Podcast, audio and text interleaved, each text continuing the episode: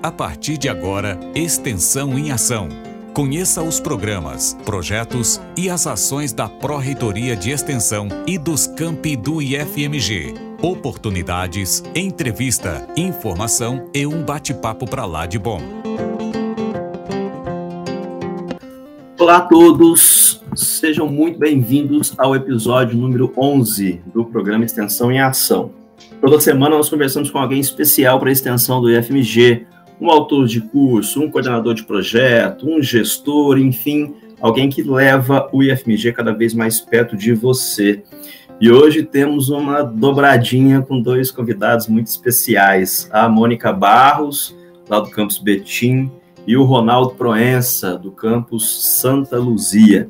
Eles vão contar para a gente do trabalho do IF Negro e também do recém-implantado NEAB, que é o Núcleo de Estudos Afro-Brasileiro e Indígena do IFMG. Então se segura aí, porque o Extensão em Ação vai começar e o tema de hoje é muito importante.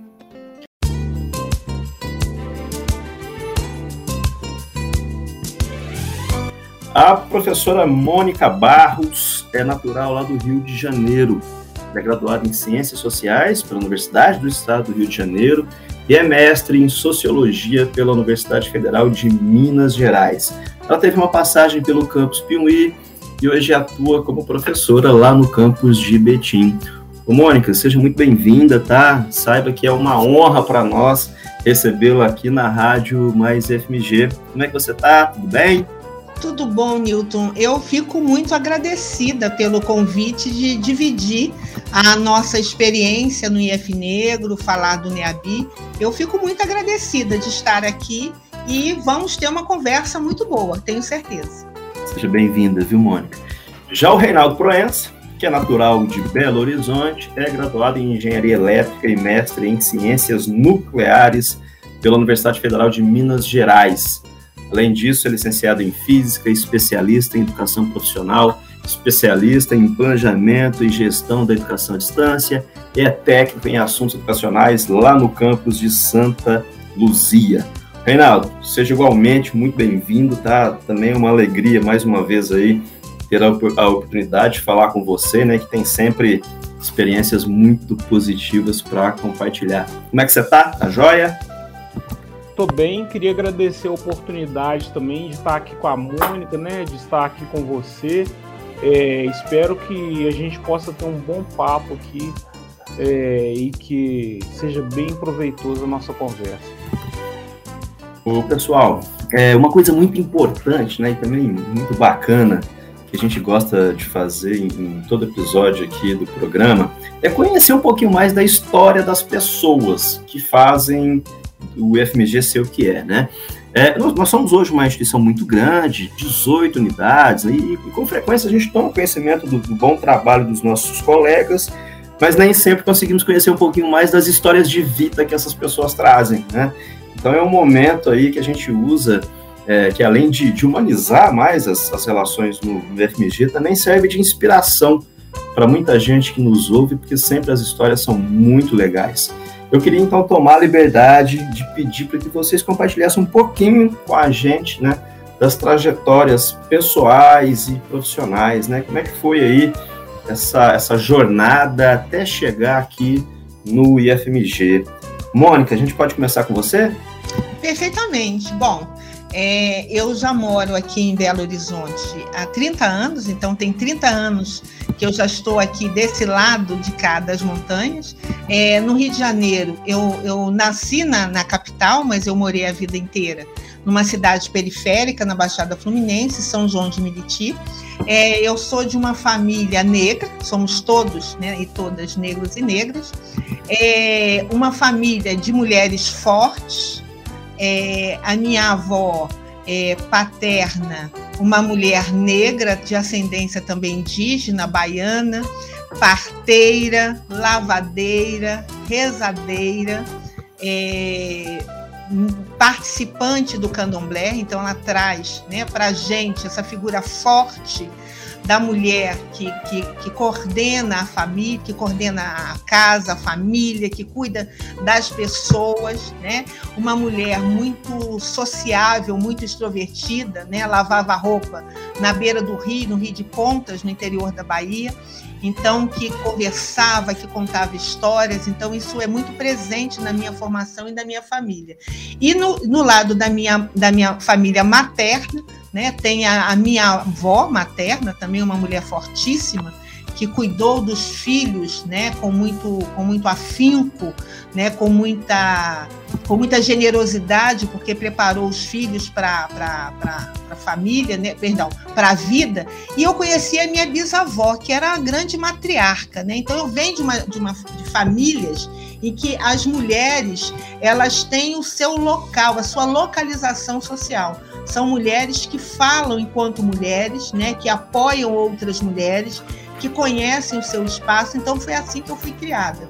É, na, minha, na, minha, adolescência, eu fui participar é, do movimento de comunidades eclesiais de base, então, eu tive uma socialização religiosa, católica, muito crítica, o que fez com que, com menos de 15 anos de idade, eu já participasse do movimento operário, dando suporte às famílias né, de operários em greve. Então, a, a, a, minha, o meu processo de socialização, ele sempre foi muito pé no chão, de conhecer a realidade, né, de olhar para a realidade de forma crítica, de me perceber né, como uma jovem negra, desde sempre, né, como uma mulher né, negra, e também na importância do nosso envolvimento, da nossa participação social.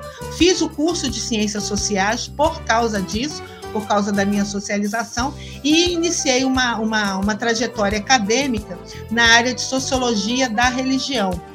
E o que me trouxe para Minas Gerais, no ano de 1991, para fazer o meu mestrado na UFMG, também estudando religião, ampliando, né, mudando um pouco o meu campo de pesquisa e, e, e, a partir daí eu comecei a estudar né, religiões de matriz africana, depois fui estudar um pouco é, do sistema penitenciário para compreender como que a assistência religiosa se inseria e cheguei no IFMG no ano de 2016, lá na região centro-oeste do estado, que era desconhecida por mim, mas uma cidade né, em que 33% da população tinha se autodeclarado negra embora né, nos espaços sociais nós víssemos né, muito pouco desses indivíduos negros. Então, lá, enquanto professora de sociologia de uma instituição pública, de um instituto federal, de um campus avançado, né, a minha primeira providência foi de estabelecer é, interlocução com a comunidade, especificamente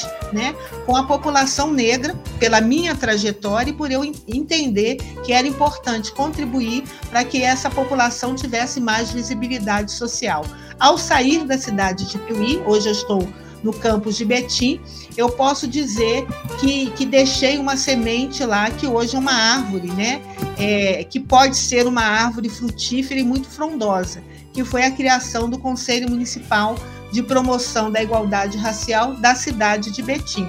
Isso ainda no ano de 2017, quer dizer, eu estava recém-chegada lá e não pensei duas vezes em colocar o pé na estrada, de descer a colina, porque eu acredito que os nossos campos eles têm que ter os portões abertos para fora. Né? E no nosso caso, que ficávamos no alto de uma colina, que o, que o, o, o adequado, o correto seria né, que nós descêssemos a colina, aí sim, para convidar as pessoas a subir conosco né, e tomar assento no nosso campus. Em linhas gerais, é isso, Milton.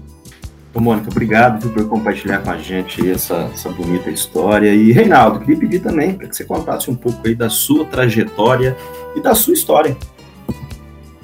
Vou falar brevemente de mim, então. Eu sou pai do Cauã, né? Cauã é meu filho de 12 anos, tem o Davi também, 8 anos de idade. Sou casado com Fernanda Honorato, que ela é professora do campus é, de Sabará, eu resido aqui na cidade de Belo Horizonte, né? Em BH eu tenho um bloco de carnaval, que é algo que eu faço que eu considero que é diferente. Ultimamente eu tenho gostado muito estudar percussão. É, eu sou filho de servidores públicos, né, federais, tanto meu pai quanto minha mãe. É, meu pai ainda está nativo, está aposentando agora, mas minha mãe já é aposentada. Né? A minha família ela tem origem lá em Mariana, pela parte da minha mãe, aqui em Belo Horizonte, pela parte do meu pai. Legal falar lá de Mariana, porque eu tive a oportunidade de conhecer minha bisavó, né, vó Maria Joana. E ela faleceu aos 98 anos, né? Essa minha bisavó, ela nasceu, ela era filha de escravo, né? Então é, essa é uma história que eu gosto de, de carregar comigo, né? É, e, e, entender, né? Esse, esse passado é sempre muito bom para gente. É, falando um pouco da minha formação, né? Eu, eu, eu, estudo, estudei 28 anos direto na minha vida, né? Minha vida praticamente toda foi lá dentro da UFMG. Comecei lá no, no ensino fundamental e fui até o mestrado, igual você falou. Né? Nessas horas eu fico me sentindo privilegiado, né? Quando a gente sabe que a média de estudo brasileiro é de 9 anos, né? Aproximado, aproximadamente 9 anos. É, eu queria destacar aqui na minha fala, né, um, um, último curso que eu fiz na Faculdade de Educação, né, que foi o, o curso de Educação das Relações Ético-Raciais. É, e esse curso, né, ele, ele vem contribuindo bastante para minha atuação junto ao, ao IF Negro, né. É, quanto à minha atuação profissional, fui professor do Estado por sete anos, né, passei seis anos numa escola técnica aqui no Professor Fontes, aqui no bairro Cidade Nova, fui pesquisador na Fundação Centro Tecnológico de Minas Gerais por oito anos. Fui servidor antes de chegar no IFMG, né? Fui servidor técnico administrativo na UFMG por três anos. Em 2014 eu chego no IFMG no cargo de técnico em assuntos educacionais. É, a gente está agora 2021, né? No IFMG eu já tive a oportunidade de, de passar por diversas áreas, né? Participar é, de diversos, diversos postos, né? E, e tem aprendido muito no IFMG. Reinaldo, que bacana, e, e, a sua fala, inclusive, me faz lembrar aqui da importância que a escola pública tem, né? escola pública é essa que precisa sempre ser respeitada e, e, e, valorizada, né? Mas eu queria aproveitar, então, esse gancho aí que, que você nos dá, né? Aproveitar que você está com a palavra, é, e lembrar que você, a Mônica, né, a Marie e, e outros tantos colegas têm feito aí um, um trabalho imprescindível dentro do, do IFMG, é, cujos reflexos com certeza vão para muito além do IFMG, né? É, isso primeiramente por meio do IF Negro, que você até mencionou. Então eu queria já aproveitar é, para que a gente usasse desse espaço aqui para você contar né, como é que surgiu esse trabalho, esse movimento, e mais do que isso, eu queria também que você repor, é, é, reforçasse a importância que o IF Negro tem hoje dentro da nossa instituição. Tá, vamos lá, vou tentar, né, porque vai, vai ser uma fala a partir da minha visão, né? É, o IF Negro ele, ele surgiu do encontro de várias pessoas né, em grupo de WhatsApp é, essas pessoas estavam incomodadas né, com o que a gente estava vendo, estava acontecendo no Brasil, né, e até é, fora, né, nesse início de pandemia. Então, é, a gente pode destacar né, o caso do adolescente João Pedro, que foi baleado durante a operação policial lá em São Gonçalo, no Rio de Janeiro. Isso foi em maio de 2020.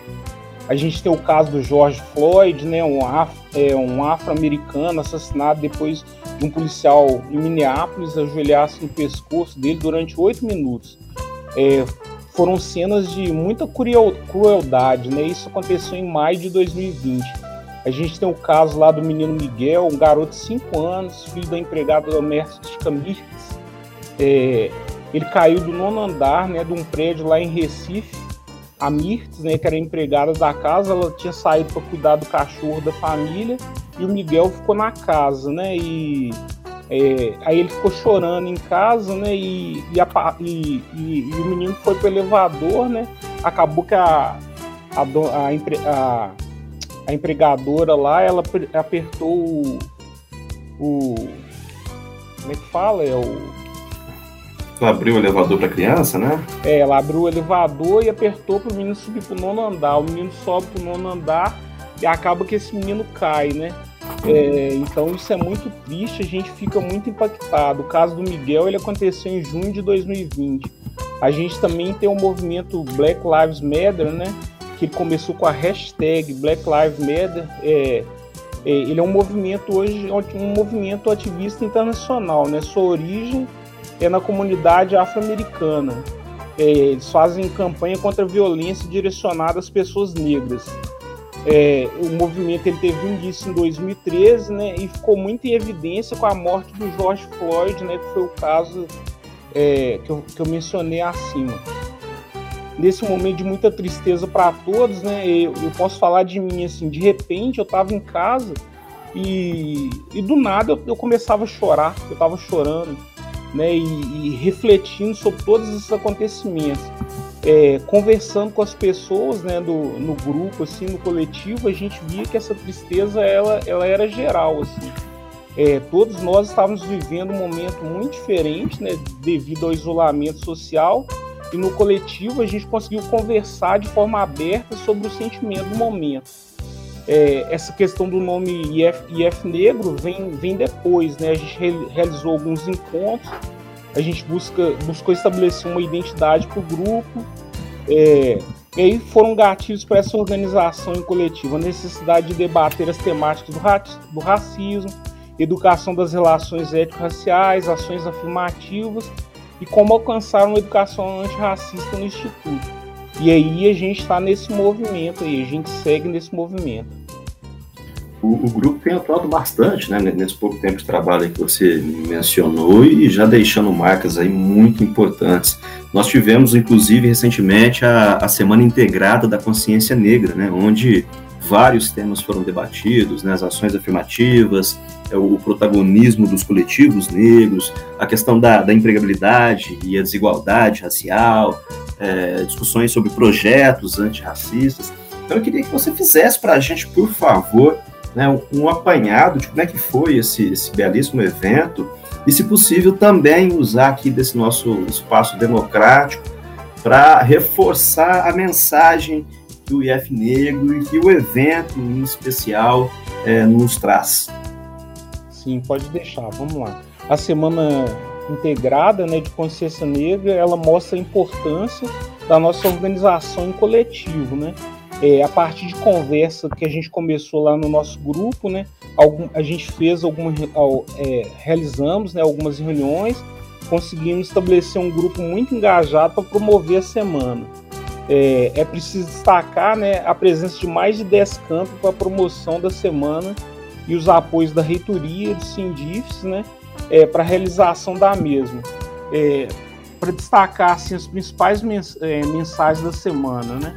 É, existe um grupo considerável de pessoas engajadas na luta antirracista. Né? É, os coletivos de estudantes negros dos campos estão crescendo. É, isso é muito bom para o Instituto, né? Mostra a importância do protagonismo juvenil. Eu sou uma pessoa que eu gosto muito de falar de protagonismo do estudante, né? A gente desenvolver ações para protagonismo do estudante. Acho que a educação ela faz muito mais sentido quando a gente consegue trazer a nossa semente para o pro protagonismo, né? É, conseguimos promover uma grande ação multicampo de grande relevância para o Instituto. Né? É, difícil desenvolver uma, uma, uma ação multicampo, né? O, e, e o IF Negro tem conseguido fazer isso é, então isso é muito positivo, né? Capacidade de mobilização de pessoas, de instituições, de parceiros, né? Para a gente poder fazer essa semana. É, da semana a gente pode destacar né, a atenção que a gente deve ter com a desigualdade racial, né? Você falou aí da questão da empregabilidade. A gente pensar na cultura também, né? Literatura, dança, teatro, música pensar na questão da autoria também, da autoria negra, né, né, nesse, em todos esses movimentos. Identidade e resistência, né? A gente teve uma, uma mesa que foi com a Aline Aguiar.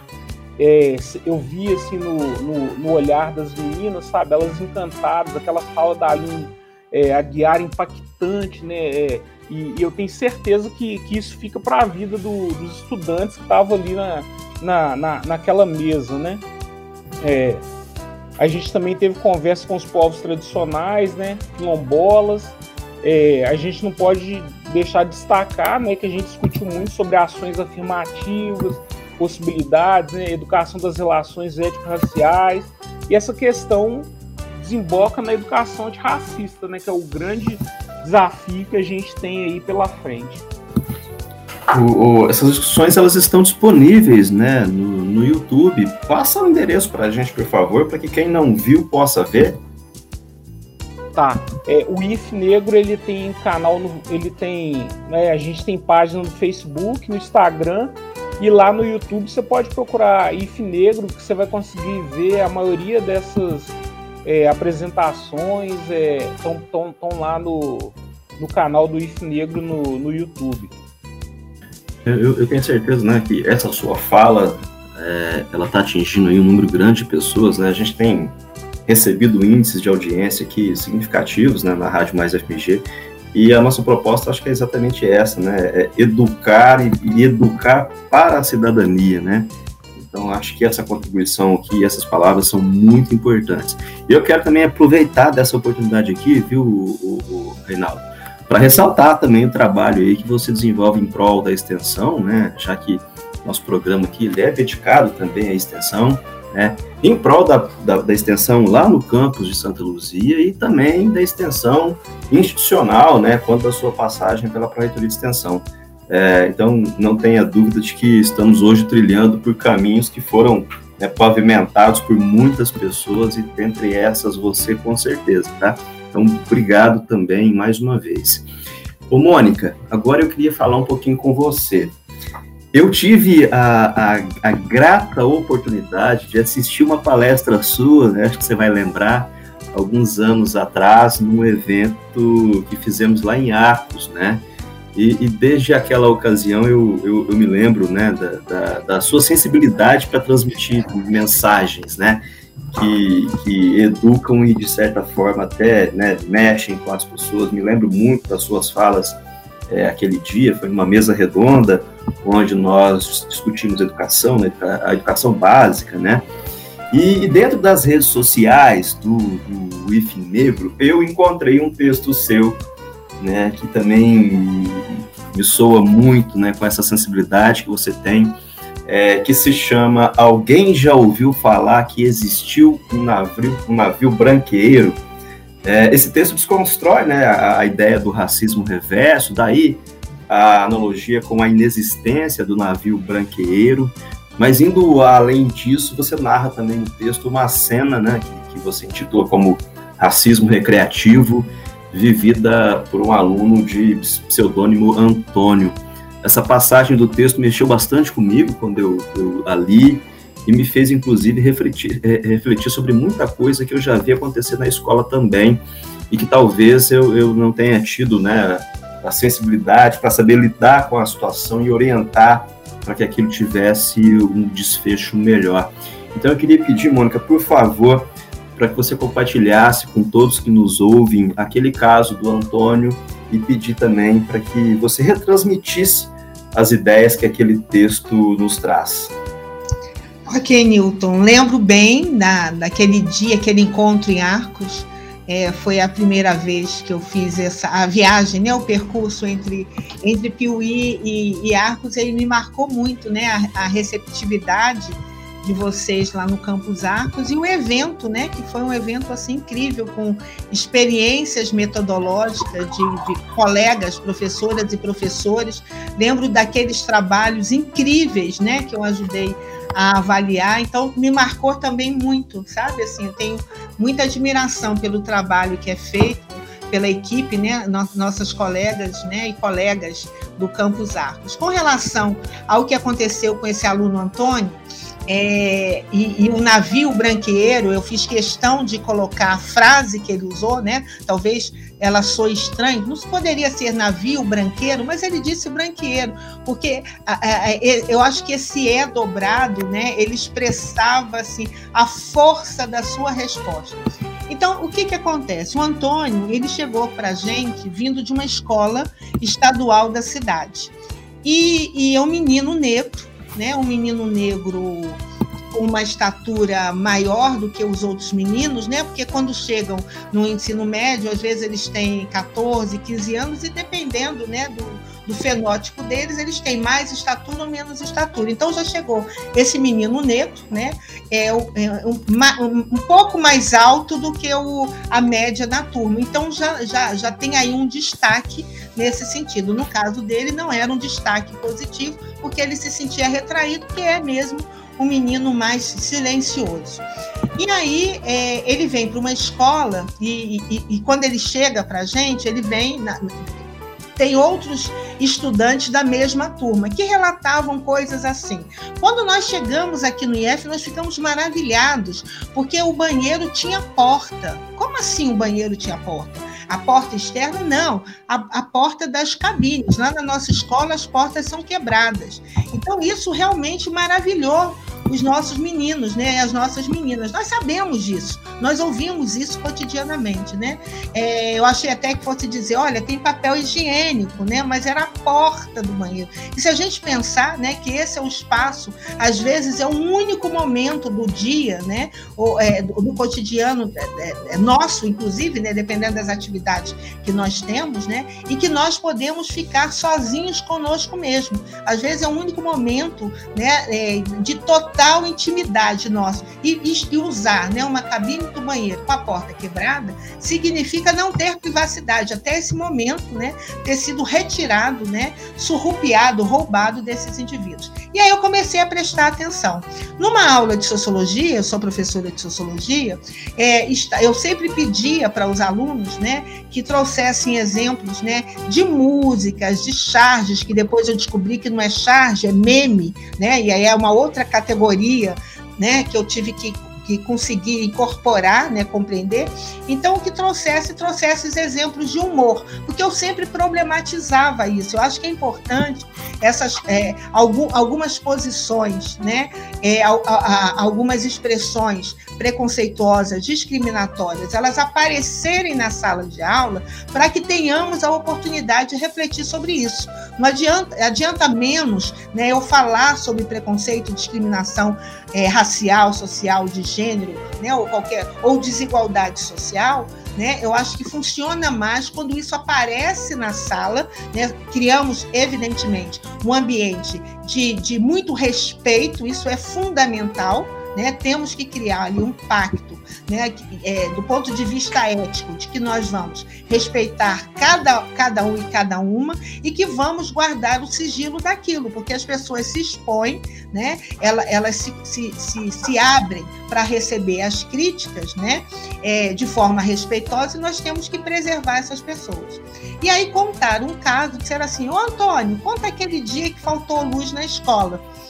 E aí eu fiquei, né, prestando atenção, fiz de contas que não estava dando muita atenção, porque ele ficou muito inibido. E aí uma colega contou: ah, porque faltou aula na sala de aula e eu descobri que tinha um, grupo grande de estudantes que estavam na mesma sala nesse dia, porque foi o momento de juntar turmas. A luz acabou e disseram assim: Antônio, abre os olhos aí. Né? Aí ele falou: para quê? Para a gente te enxergar. E aí eu fiquei, sabe, assim, impactada, eu fiquei paralisada, eu fiquei inerte, porque esse estudante ele estava muito retraído. E eu percebi que não era o momento de problematizar né, essa, é, é, esse fato, essa narrativa, porque o deixaria muito mais desconfortável, não ajudaria em nada.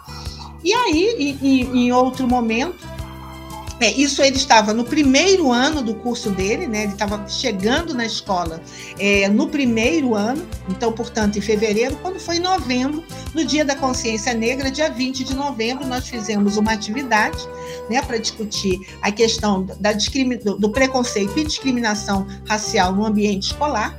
E eu, ao invés de falar, eu fui fazer uma dinâmica. E nessa dinâmica eu distribuía papeizinhos, né, com, com palavras iguais. Então, por exemplo, racismo reverso. Alguém né, deveria definir e alguém é, deveria é, exemplificar. E ele ficou com esse papelzinho, era uma cestinha, cada um pegava um, um papel sem olhar o que era e caiu para o Antônio o papelzinho de racismo reverso. E caiu para ele definir. E aí ele disse assim: é muito simples. Não existe racismo reverso.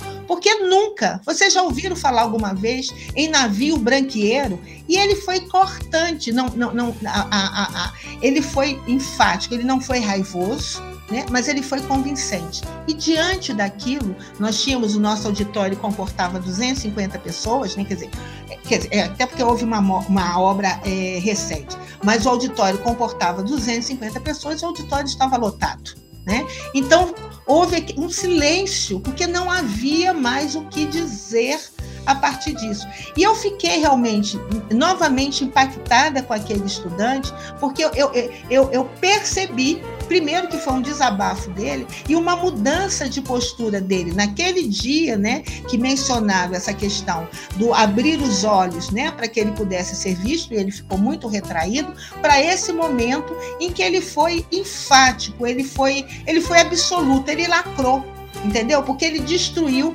qualquer contra-argumentação que pudesse ter, né, sobre a existência do racismo reverso, ou seja, de uma prática, né, discriminatória, né, de, de, de, de, de dominação de grupos étnicos, né, de grupos negros contra, né, grupos étnicos brancos. Até porque, né, as pessoas brancas não são racializadas, né, não se fala em raça branca. Nós falamos de raça negra, né? No Dia da Consciência Negra, é muito comum as pessoas falarem ah, a contribuição da raça negra, né? Quer dizer, nós é que somos distinguidos. E lembrando, né? Quer dizer, voltando lá aquele momento da sala de aula no mês de fevereiro ou março, enfim, no começo do ano, né? Quando parte dos estudantes, né, contou aquele caso, né, do abrir os olhos e contaram como se fosse uma piada, né? Que é que é a outra questão, que é o racismo, é, é, o racismo recreativo. As pessoas se divertem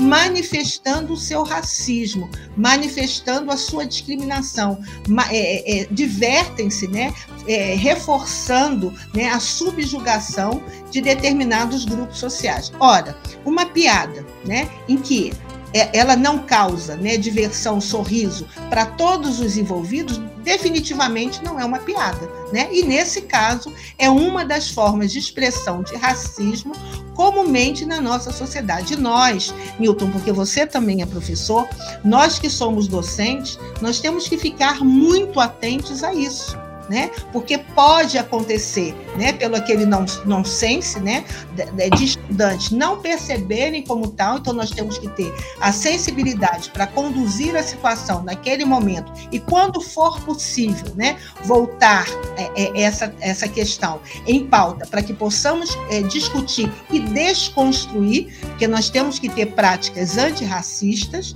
né? E nós como docentes também não podemos reforçar isso né? Porque isso pode aparecer, né? No, nas nossas interações é, didático, né? Didático-pedagógicas e nós temos por obrigação ficar atentos para isso, para que não achamos engraçado, né? Ou deixemos simplesmente passar batido. Né? Acho que temos que ficar muito atentos a isso. Mônica, se você eh, nos permitir, inclusive, eu queria, junto com a divulgação né, da, das, desse nosso bate-papo aqui nas mídias Mais FMG, eu queria disponibilizar também um link para aquele seu texto, que eu acho que é uma leitura muito importante né, de, de ser socializada com o maior número possível de pessoas, tá? É, e pegando esse gancho né, do IF Negro, é, eu queria que agora a gente falasse também de mais uma conquista né, é, importantíssima dentro do IFMG, Nessa semana, na última quarta-feira, o, professor Carlos Bernardes, enquanto reitor substituto, ele assinou a portaria que regulamenta o Núcleo de Estudos Afro-Brasileiro e Indígena do IFMG, NEABI. Então, por favor, conta para a gente da importância desse núcleo, né, agora institucionalizado, oficializado, né, e quais são os seus principais objetivos. Nilton, falar do NEABI é muito fácil. Né? porque o, o, a base do NEABI, ou seja, o objetivo principal do NEABI, é promover a educação antirracista no IFMG. É isso. Né? Nós consideramos essencial que estabeleçamos né, é, é, relações sociais, né, ou, né, como nós diz, podemos dizer, que possamos desenvolver uma educação para as relações étnico-raciais. O que, que é isso? Que nós possamos desenvolver práticas, né, ações né, didático-pedagógicas que nos permitam conhecer né, a nossa diversidade étnico-racial. O, no, o, nosso instituto, né, o maior instituto do estado em termos de extensão, são 18 cidades. As nossas unidades, elas estão inseridas em áreas, né, ou são é, fronteiras com comunidades quilombolas, comunidades ribeirinhas, eh, comunidades indígenas, povos ciganos, né? Então nós temos obrigatoriamente de conhecer, né, quem são esses indivíduos, esses povos, essas culturas, esses grupos étnicos que nos compõem.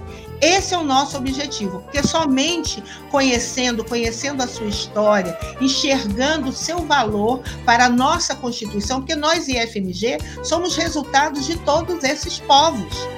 Né? Quer dizer, nós, enquanto né, comunidade acadêmica, indivíduos, né, seres sociais, nós resultamos de todos esses povos. Então, é, é, o NEABI, o seu objetivo é esse, é promover uma, uma educação antirracista, na, para a qual né, as ações afirmativas elas são essenciais, porque elas permitem né, estabelecer a equidade social, ou seja, permitem né, criar condições para que os grupos socialmente subrepresentados possam fazer parte da nossa instituição, seja como discentes, docentes ou técnicos administrativos, né?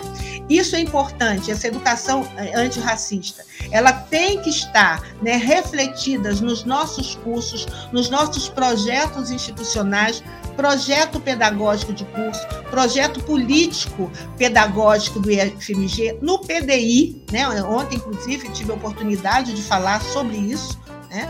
É, tem que aparecer nos currículos das disciplinas e dos cursos. Isso tudo tem a ver com o NEABI, porque se o NEABI tem o objetivo né, de promover a educação antirracista, o NEABI pode, de forma substancial, contribuir para todas essas ações que são importantíssimas. Né? O NEABI ele pode contribuir, ele pode propor, ele pode acompanhar, ele ah, pode ajudar, quer dizer, pode no sentido de que são suas atribuições entendemos como atribuições do NEABI a proposição, o acompanhamento, a avaliação, né? É, é, o, é, é, no sentido também, né? Nós falamos, né, da, da, da, no que se refere à formação né? Porque o NEABI também pode, né? Pode porque é um propósito, promover a, a, a, a formação da nossa comunidade escolar, assim também, né? Como promover ações para a sociedade. Porque quando nós, a cada estudante que nós recebemos,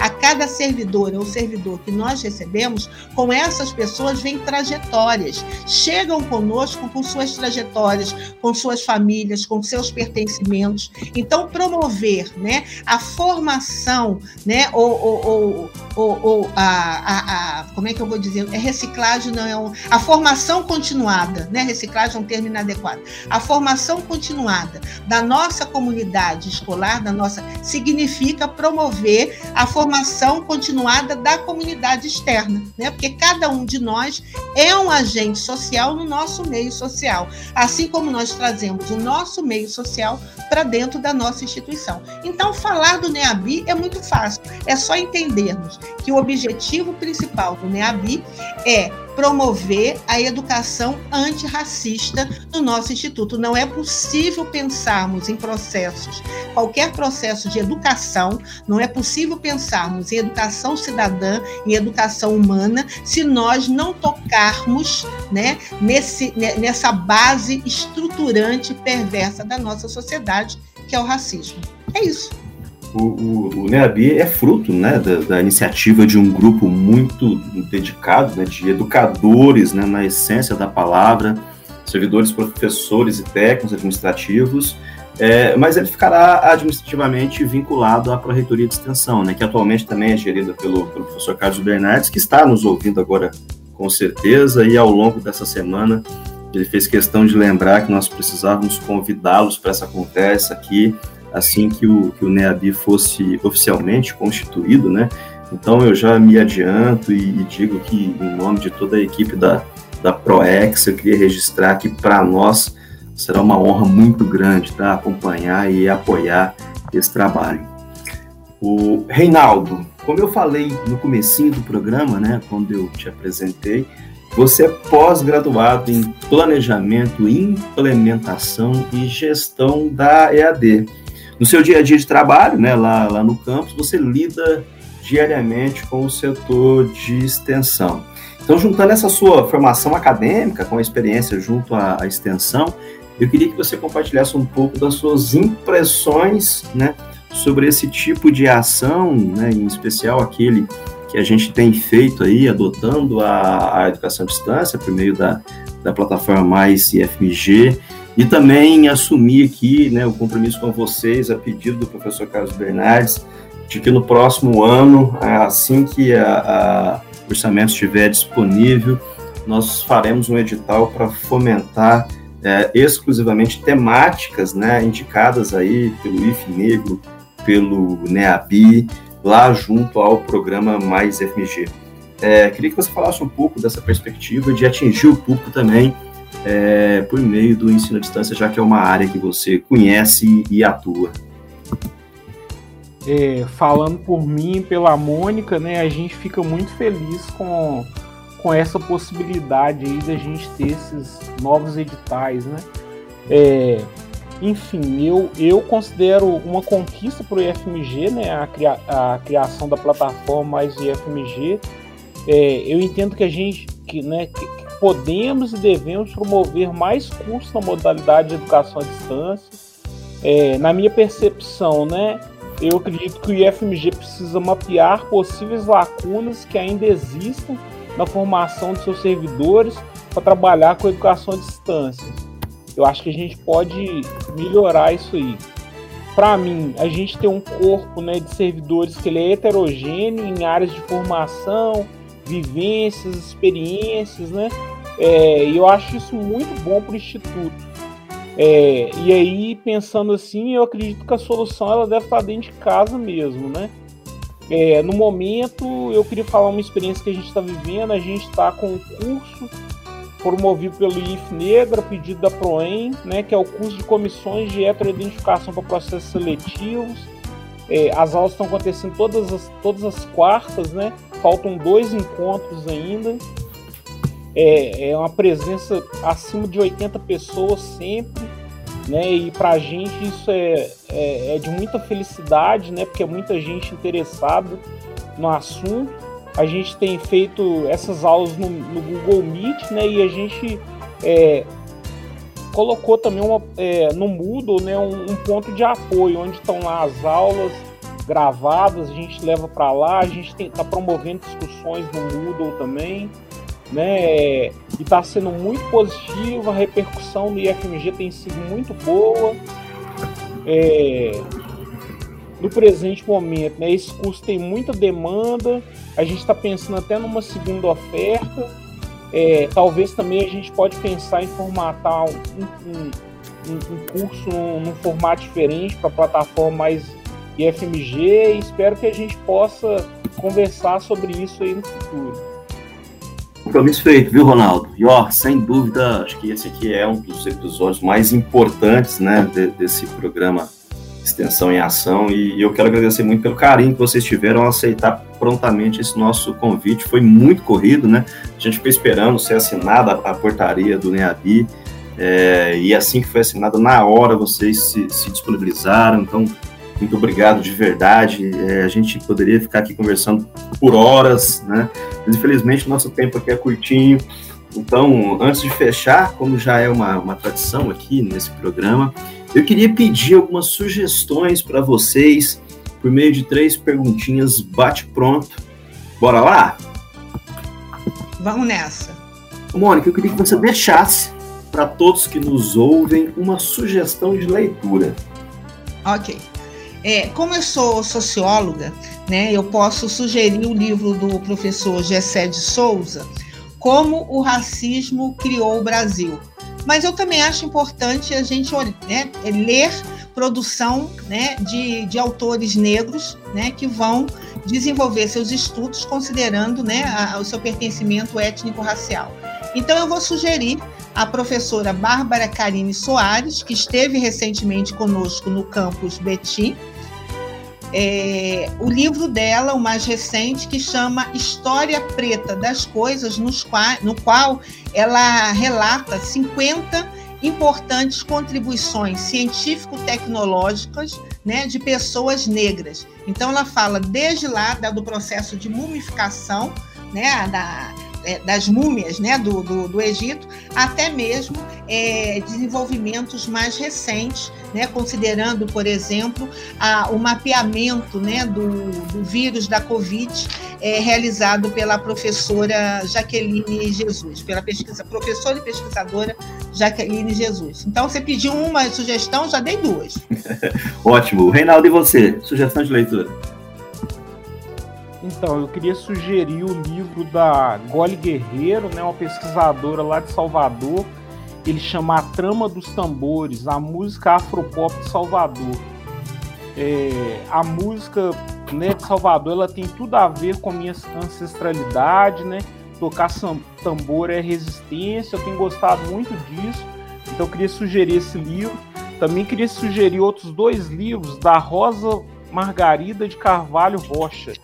O primeiro é Educação das Relações Étnico-Raciais, pensando referenciais para a organização da prática pedagógica.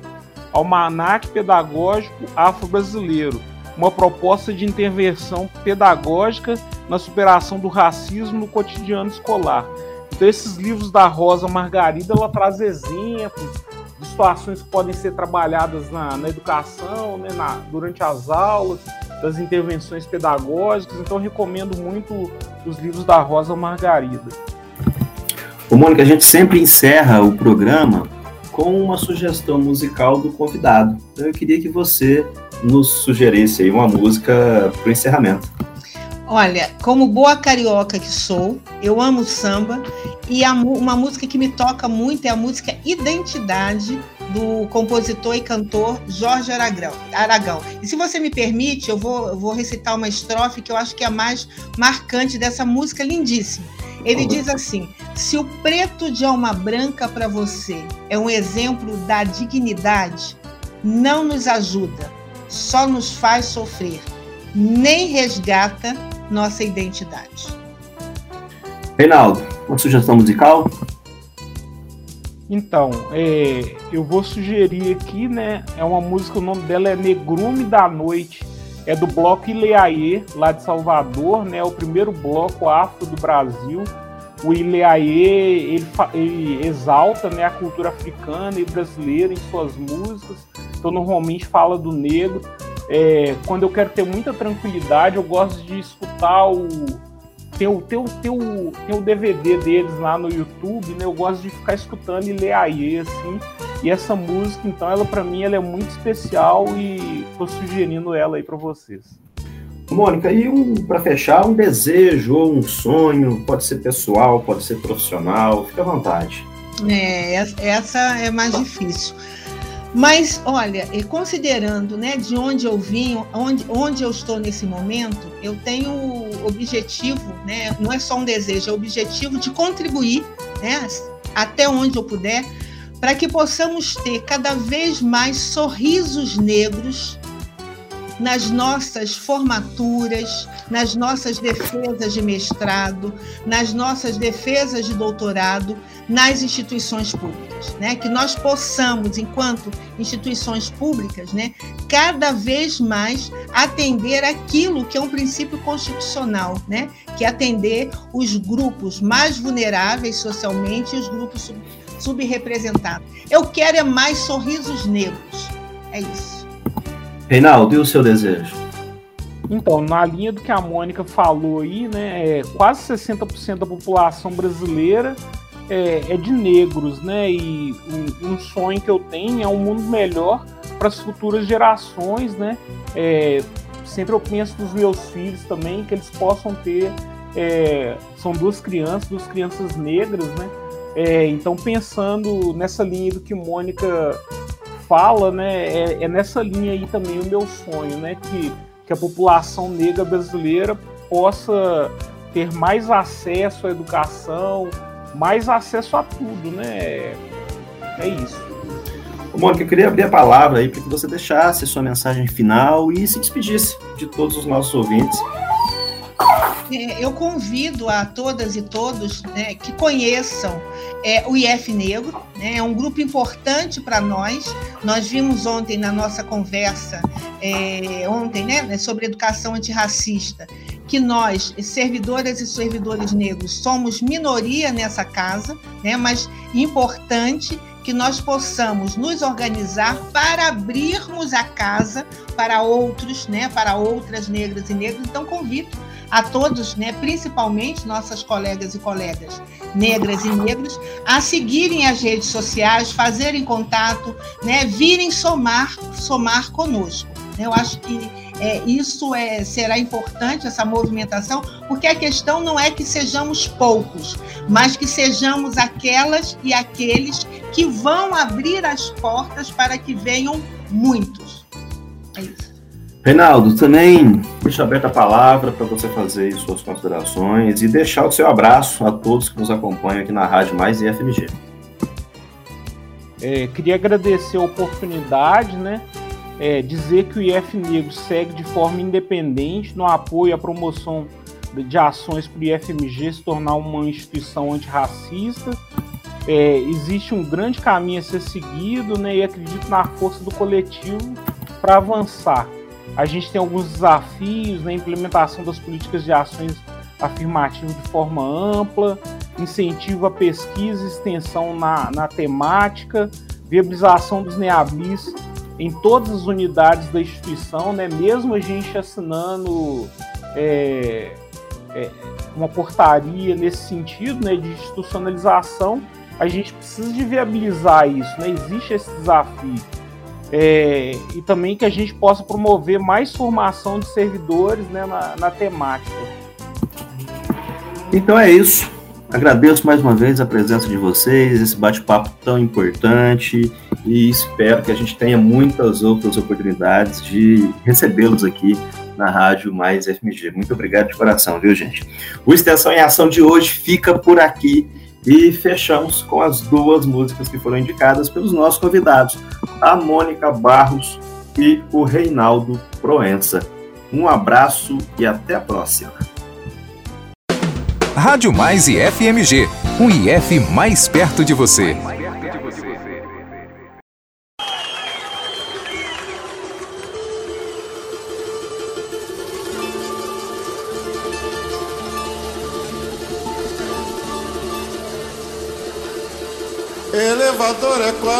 Quase um templo, exemplo pra minar teu sono. Sai desse compromisso, não vai no desserviço. Se o social tem dono, não vai. Quem cede a vez não quer vitória. Somos herança da memória. Temos a cor da noite, filhos de toda açoite. Fato real de nossa história.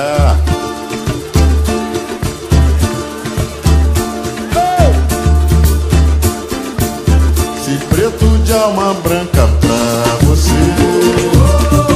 é um exemplo da dignidade